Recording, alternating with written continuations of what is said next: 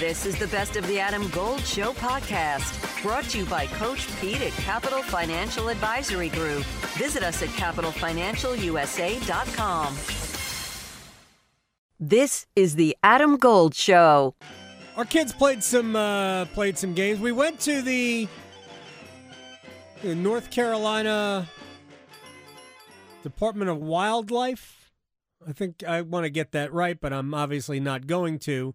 Uh, and they gave them like pellet guns to shoot at targets. I'm a little worried. My son peppered the bullseye. Uh, okay. He's a marksman. I'd say. It's like the second time I think he has shot a, uh, a pellet gun. It's pretty good. We have so we had some kids there that missed the targets, but that's fine. I'd be more more okay with that than the other way. I'm I'm I'm not sleeping with both eyes closed anymore.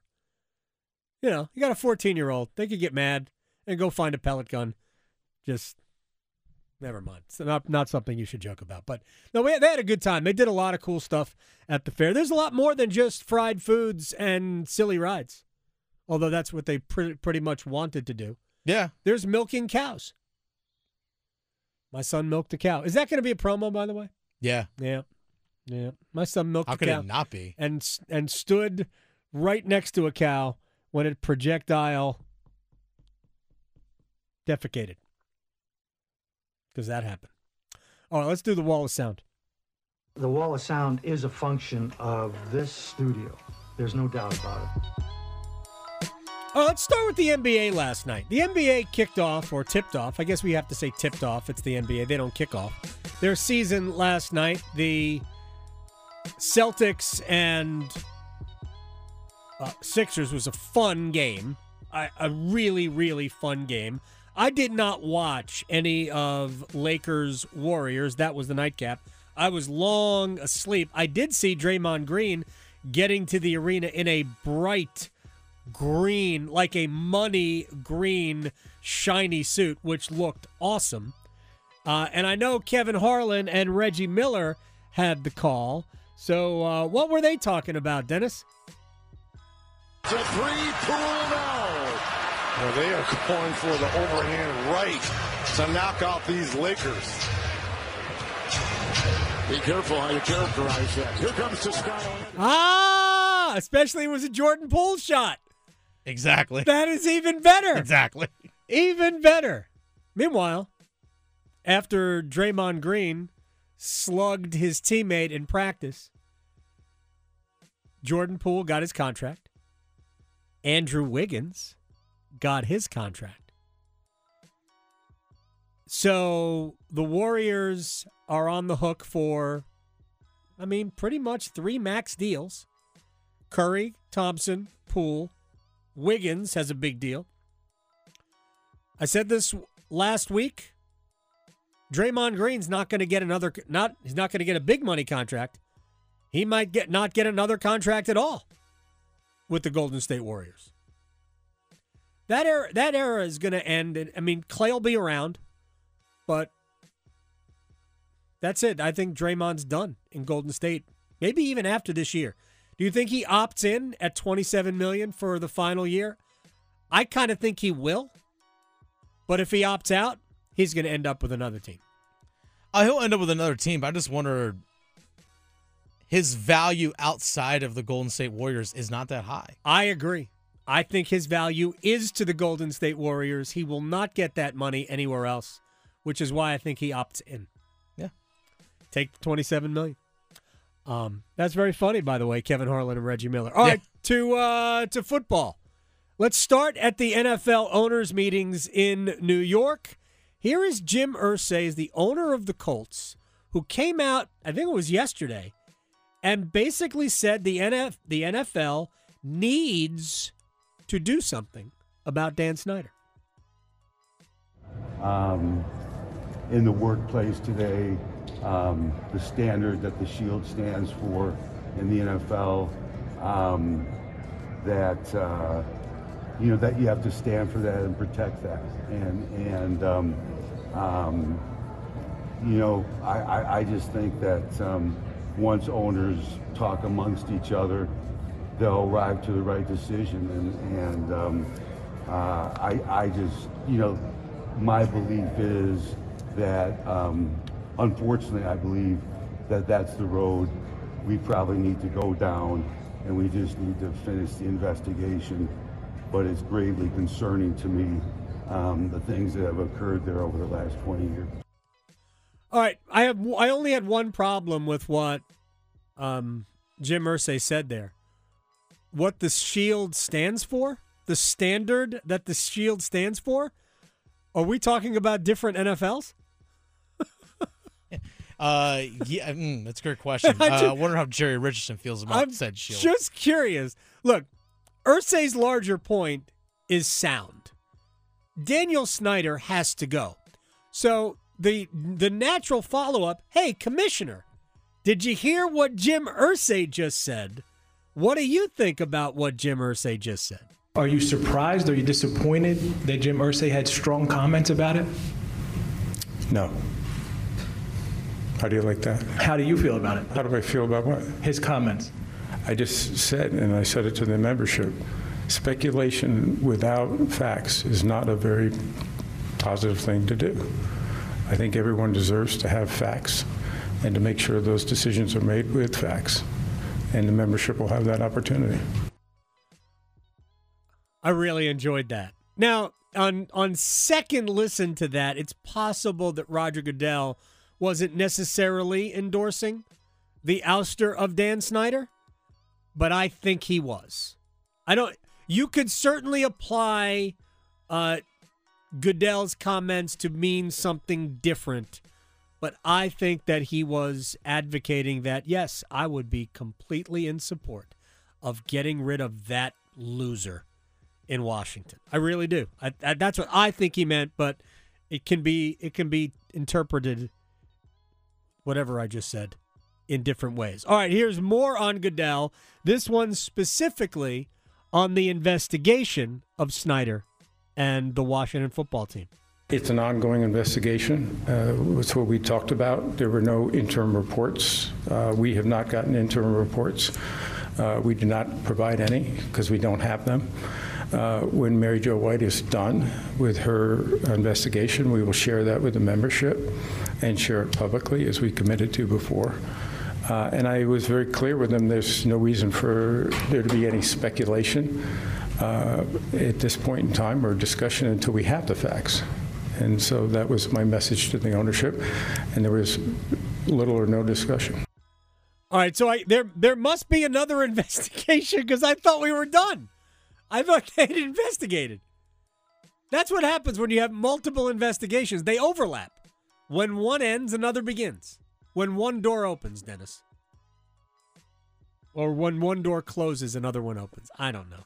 I don't know. Sure, we'll go with that. All right, more from the NFL owners meeting. Since when does the NFL owners owners meetings make so much news? Actually, this is about football. Jared Jera, Jerry Jones, Dallas Cowboys owner, on Dak Prescott, his quarterback, who is slated to return. I think he'll be back, and I think we'll get to do uh, uh, anything uh, that uh, we want to do. Uh, he's there's no one is more prepared. No one has spent more hours getting ready to play a football game than Dak, and uh, I think we've got it all there, the full repertoire, uh, and uh, so uh, I don't think there'll be any limitations on anything we do. Yeah, there shouldn't be. When he comes I've been back, thinking about it a lot in the shower. I have been. I have been. I mean, when he comes back, it's because he's healthy. Not because you can't win without him. You can win without him. Mhm. I mean, they could have won that game with Cooper Rush at quarterback, even though Rush threw three interceptions. They could have won the game. But Dak Prescott is the quarterback that, if you can get to and win a Super Bowl, he will be your quarterback, not Cooper Rush. And he doesn't come back until he's 100%. So there are no limitations. So it's it to me that's a self-fulfilling prophecy, if you will. I mean, Dak went 100%, We'll be back. All right, I, I'm I'm just watching this on the screen on ESPN. They're asking the question Uh, who has been more disappointing this season, Aaron Rodgers or Tom Brady? Let me ask. Let me answer that question quickly, and I want your answer too, Dennis. Before we play the last soundbite in Wall of Sound, the answer is that's a stupid question. Quarterback is not played in a vacuum. Yeah. Your team has something to do.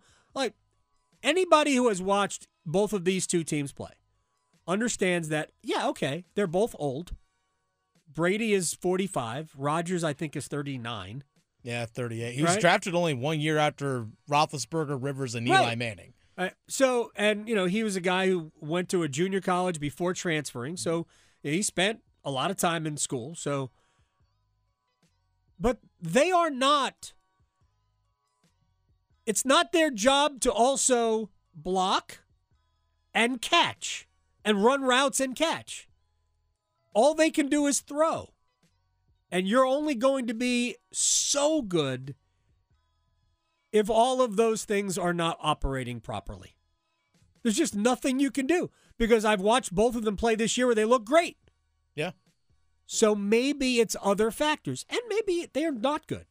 But I think at going into week seven, I think basically we've just asked a stupid question. So with that said, I saw Brady yelling during the game, he screaming at uh, teammates during the game. Dennis, why was Tom Brady screaming at teammates? I'll let him answer. Okay. It's a bad day when there's more F bombs than touchdowns. The only reason why I'm doing it is to try to motivate them and try to get us to a higher level. You know, if I don't feel like we're living up to the expectations and playing up to the expectations that we're capable, then it's that's my job. You know, I'm a quarterback. That's what my job is to try to get us going and to try to rally us. And there's a lot of ways to do it. And sometimes it's getting on people and trying to raise the level, the sense of urgency and raising my voice and trying to create a different vibration for the whole offense. By yelling? Yeah. Well, here's where it looks. here's where it really looks bad. I- I- oh, you, know, you know it really looked bad? What's that? If Geno Smith did that to the rest of the Seahawks. Oh yeah. Well, here's how it's a bad look for this week. So he's been not practicing on Wednesdays, Right. Veteran thing, which happens across the league a lot. Right. And he missed Friday's practice because he went to Robert Kraft's wedding. Oh, okay. So he wasn't at practice on Friday either. So Kraft got married sa- Saturday. Friday. He's like his wedding was on Friday or whatever. Friday afternoon? Yeah, at some point. But No, but, but the reason I asked that question is Robert Kraft is Jewish, Yeah. and well, I mean, it could have obviously been uh, a non-religious wedding, but they don't do weddings. Like if you have a Saturday wedding, Mhm. it's going to be in the evening. Yeah. Well, it was Friday. It was some point on Friday. So he wasn't at practice Friday to go to Robert Kraft's wedding, and then he skipped the Saturday walkthrough before the team traveled. So he Ah. basically went from Kraft's wedding to I'll meet you guys in Pittsburgh, essentially, and then obviously stunk it up on Saturday or Sunday against the Steelers team that had all three of its top corners out. Minkah Fitzpatrick out. Cam Heyward was hurt, and TJ Watt also out. Belichick didn't go to the wedding. No, because he was checking tape.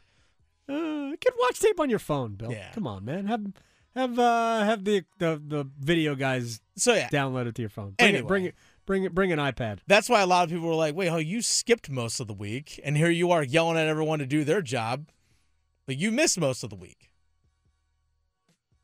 Who else was at the wedding? Do we have do, do we have photos I from this know wedding? there are pho- well, there's photos of Tom Brady at the wedding. I bet Gronk oh, was there. You, you know who wasn't there? Who? Gisele. No, no, he had to find a new plus one. I thought those kids were going to make it. He he honestly, he he's playing too much football. Yeah. Playing too much football. Sometimes you got to go home for dinner. Yeah. He's staying out bef- beyond when the light comes on the school. It's too bad. Too bad, kids. Come on, come on, kids. Anyway, she was supportive, and then she decided to stop being so supportive. Like, you know what? We have a we have a thing here. Mhm. Maybe you should come and join it. I would love to see Bob Harig from Sports Illustrated. I would love to see his passport. Uh, Bangkok, Thailand to Jeddah, Saudi Arabia. Uh, I'm shocked, sir, that you didn't stop over at Zozo in Japan. How are you? Welcome back to the United States. You must be exhausted. Yeah, it was quite the journey. It was basically going all the way around the globe. Um, when when you when you look at it, the way I went. So it's good to be back, though. It's good to be home. All right, let's. I, I'm I'm curious about this, and I've got a lot of questions. I hope I know we don't have a ton of time, but um, I think I've probably followed the goings on with LIV Golf at least as much as any other person who doesn't either work for Golf Channel or make my living covering golf. And here's what I don't understand because I think I get the issue. I don't understand how it's controversial that LIV Golf isn't currently receiving official world golf rankings points.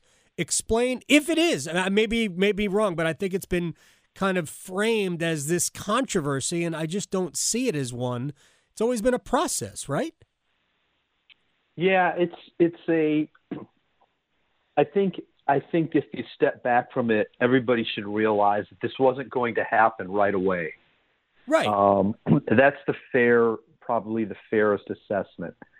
Their view on that is, is they're completely different than any other golf tour seeking points. Sure. And that the the you know the process for reviewing it is completely different than like if you were looking at some developmental tour that was trying to get off the ground mm-hmm. that you don't know who's backing it. You want to make sure that they've got the rules in place, that they're actually staging tournaments, that they can fund it. Obviously, those things are not an issue here. Mm-hmm. You know, they've got they've got name, you know p- people behind the scenes are are pros who are known in the game of golf who are running this and obviously they've got the funds to do it. And so they think they should be getting it right away. And so that's where there's the controversy. But I think they have been wrong in pushing that. I think they should have been been trying to, you know, behind the scenes get everything in order so that they would get them starting next year. Right. That would have been fair. I mean, it doesn't have to go a year. Like I, I agree with them that pops, you know, you shouldn't have to wait a year either from launch or from when they formed, but they should have to wait some time. And to think that they were going to get them now, I think was that was a misjudgment on their part, and especially when you consider that the people, most of them in charge of the OWGR, are people that don't really want to see this work. You know, and so it's. You know, I, I just think they they'd have been smarter to play nice as than to be antagonistic. Bob Harig of Sports Illustrated is with us at Bob Harig on Twitter. Thanks for making that easy. The the thing that really you, you mentioned they like a misjudgment and there's no question that Greg Norman, who is obviously the CEO of all of this, that he has made several miscalculations that are costing the players on that tour and the tour, uh, you know, their maybe their rightful spot as an official points earning tour. And I believe that they should earn points. I just believe that there are certain things. His first miscalculation was thinking that they could essentially threaten their way to getting points or to having their players do whatever they want, even though those players are all employees of LIV Golf. Um, is that the first mistake that he made? That saying that you guys can go back and play the PGA Tour whenever you want? Yeah, I mean, I think you're right in that the way he's gone about it has not helped them. The, this whole thing was started as we can be additive. I, I, I, I that word just you know sticks out. He right. used that word a lot, additive. When he said we don't have any problem with them playing the PGA Tour, he meant that when they're not playing for us, they can do whatever they want. Right. And that is the crux of the argument you know, um, and and why they're why the tour is being sued. Their their their restrictions on on uh, player releases is kind of you know why there why there's a, a big deal. Now you know realistically, could you follow the PGA Tour's rules and play for LIV? It'd be pretty tough. Mm-hmm. I mean, you know, you've got there's the 14 for LIV, which are required, and then to be a PGA Tour member, I think they have a right to set membership rules um, 15 events. Okay, so now you, and that includes the majors and the players. So now you're you're going to play 29. Uh, Not too many guys do that. It would be hard. So, um, but yet he's he's if it, it, I would love for them to see that to be able to be a thing, and then see how many guys actually do it are able to keep their membership. right, exactly. You know, so I do. I just think some of the rhetoric has not helped because because there are there are things about this that you say, what's the big deal? You know, um, you know, they've just this has just never happened before. There's never been the ABA to the NBA or the USFL to the NFL in golf. It's always been. It's always. It just just never really. It's never happened. And so all of these things are new. World ranking points. OWGR wasn't set up to deal with a rival tour that was going to poach players. Mm-hmm. Um, you know, the idea that you know the tour um, would limit your appearances outside of the tour. Nobody's really ever challenged it to any great degree. They've grumbled about it, but what were they going to do? You know, and and I think that's part of their argument. You know, hey, you know, you, we had no choice. Uh, so it's it, that part of it's going to continue to play out, but I, I just don't think the the rhetoric, the, the the negativity has helped LIV. Yeah, I also think that the Norman using the term additive was a lie back in February when they started talking about it because it there's no possible way as you did you did the math. There was no possible way LIV golf could be additive to the PGA Tour. The MENA Tour uh, stunt was just an end around that was I mean I I laughed. Uh, I don't want to spend a lot of time on that. But the world ranking things because um, you you pointed out, and I think it's important to note this, and we're talking with Bob Harig of Sports Illustrated, is that there are no actual criteria; there are more guidelines, right? Which means that they can be sort of bent and cajoled in certain ways to make it fit, and a lot of tours don't even have, don't even meet all the so-called criteria. But just starting with what LIV is, and that are uh, no cut events, 48 player fields, 54 holes. Don't they have to change that part of the structure of that tour in order to get rankings points? The thing that they have to change the most out of those is the no cut. The 48 players is going to be the way the rankings are set up and why the, the way they actually were just changed in August. They the OWGR went through a long several year review process and they put in place a new system in August. It has nothing to do with LIV.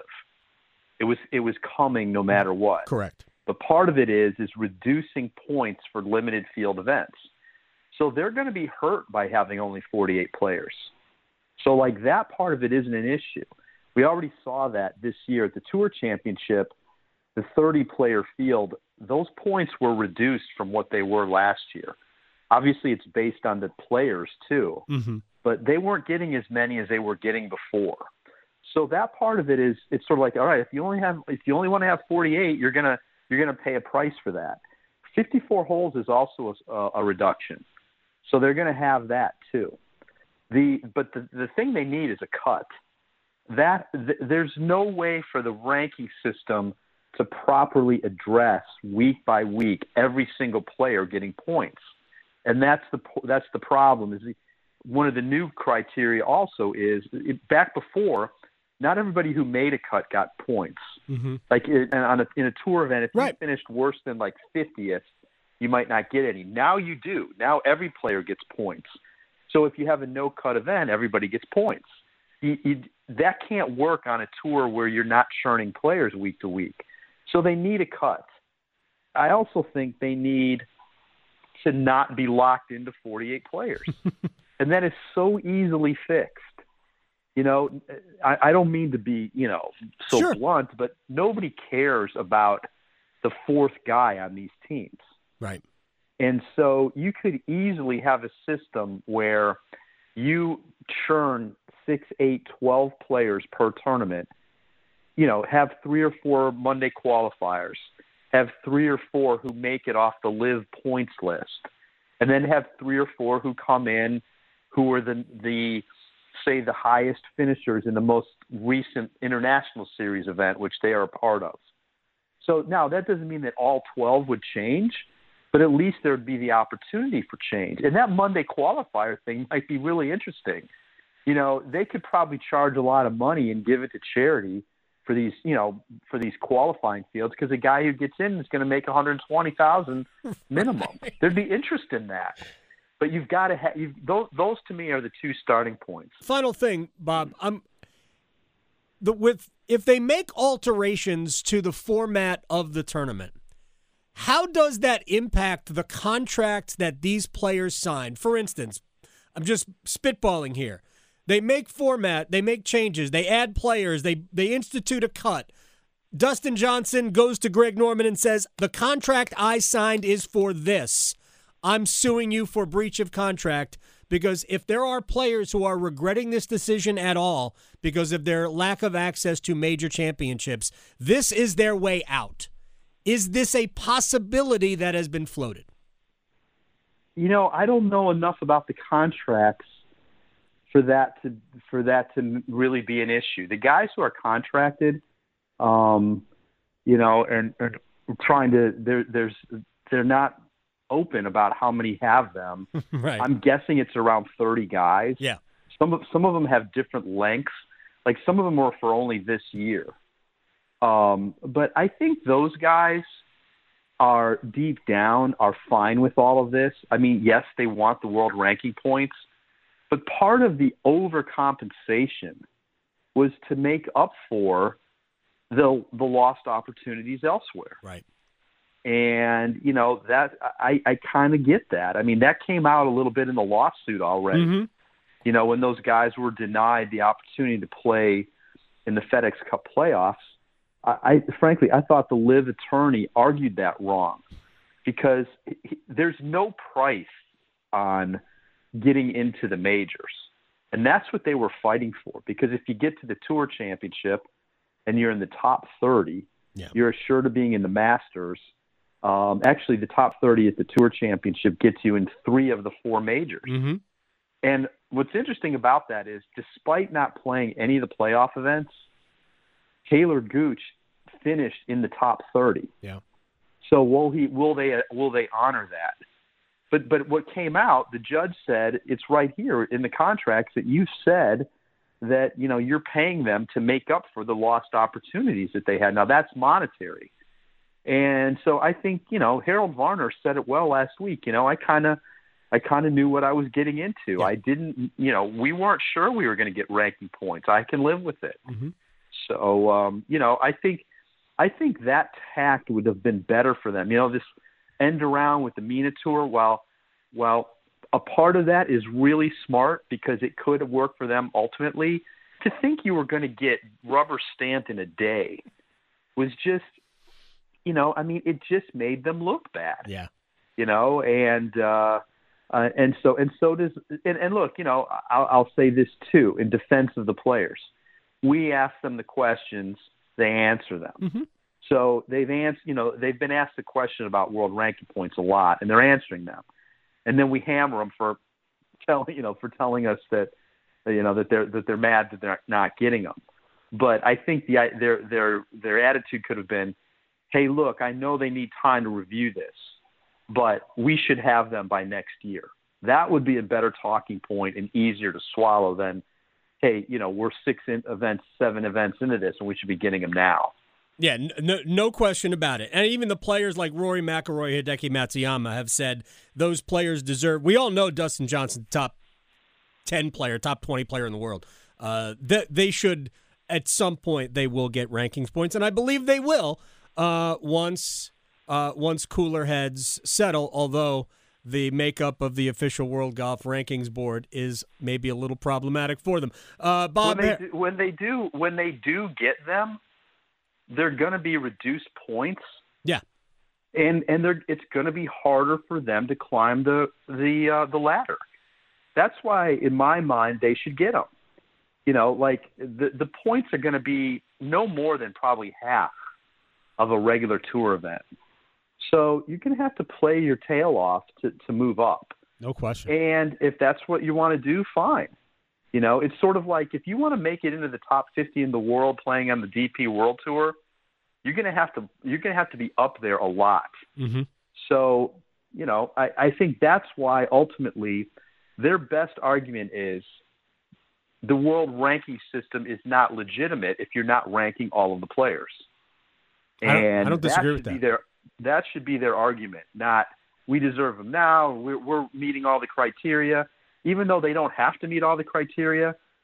they're not meeting some key criteria. Yeah, at least at least get the big ones. Uh, Bob Bob Harig, get some sleep. I appreciate your time, man. Uh, it's a good thing there's really not a ton of golf to cover over the next couple of weeks. Uh, although maybe you'll get maybe you'll be at the team event in uh, at at Trump Doral in uh, Miami, Florida. I thank you so much, man. I appreciate it. Thanks for having me. Be well.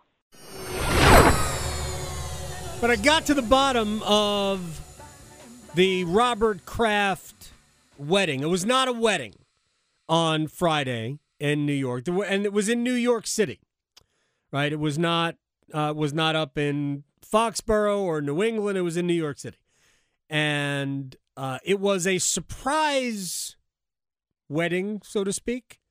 Now I'm I'm I don't know why Tom Brady left Tampa to go there. Exactly. Other, other than Brady also missed two weeks of training camp to go on a vacation with his family. Yeah, I think that is- was a uh, my speculation. Again, I have no sources on this. That they were trying to save the marriage. It's you know it's possible. Yeah, it's, it's very possible. It was a wedding couples Right. retreat. It's a couples it retreat. Didn't There work. You go. Didn't work. They didn't Did go to sandals. No, they did not. So the um it was a party that was described as uh like uh, a kickoff party. Come, you know, we're going to watch this, whate- whatever it was. Uh, and it was in New York. They told people to dress festively. Oh. And during the party, which at which Elton John, Ed Sheeran, and Meek Mill all performed. Nice. Yeah. Um, Yeah, Robert Kraft's like in tight with Meek Mill, which is just wild. They like visited him in jail. Yeah. got him out of jail in Philly. it's tremendous. Robert Kraft is. There's some things about him that surprise you. anyway, um, the they were announced by Elton John to the surprise of everybody who was in attendance as Mr. and Mrs. Robert Kraft. Mm-hmm. So the wedding happened before. So the the reason I, I pointed it out was because fri- from sundown Friday to sundown Saturday, really mid afternoon Saturday, in the Jewish faith, they will not a rabbi will not marry you. They will not do that on the Sabbath. So your weddings you typically um, will happen Saturday evening. So that's the only reason I I mention that. It's because that, that strikes me as odd. Uh, so it was just a party. So they were married ahead of time, and it, they got married almost at the suggestion of Elton John. Huh. They were at an Elton John concert in uh, at Gillette Stadium. They went backstage, and Elton saw the engagement ring on I forget her first name, but her last name is Blumenthal. She's a doctor, and uh, he saw the engagement ring and he said, "Wow, that's a nice. ring. When are you guys getting married?" And they had basically just talked like we're going to elope, which yeah, Go for it. Fine. Go to the courthouse steps. There you And go. and Elton said, "Well, when you get married, I want to play the wedding," and that's how it was set up. John had a like a break in between. He's doing a farewell concert. Yeah. What, what is Elton John like eighty? Doing a farewell concert. Finally, uh, this is like the eighth farewell tour. Uh, of it's called Farewell Yellow Brick Road, and Elton flew into New York, played an hour long set. Nice. Yeah, did a duet with Ed Sheeran. Meek Mill performed. It was crazy. So there you go. So it kind of reminds me of the episode of Parks and Rec where Andy and April get married. But here's the thing: they invite people for a house party. Right. Everyone's in charge of bringing a certain item. Like, are you've got bringing a cake, or you bringing this appetizer, whatever it is. So everyone had an assignment. They had a house party. Like, oh yeah, by the way, you're actually at our wedding, and just surprise everyone. Like surprise nice. wedding for everybody. It kind of reminds me of that, I which mean, is kind of awesome. I certainly see the uh, I see the similarities. This is the Adam Gold Show. I chose William Peace because of the personalized education it offers, which allows students to truly know their professors. It's really possible to make genuine connections with your professors and learn intentionally here and dive deep into what you're passionate about. A 12 to 1 student to faculty ratio is just one of the many reasons students choose William Peace University. Extra attention starts day one for career planning with their Career Services Center. Find out all they have to offer at peace.edu.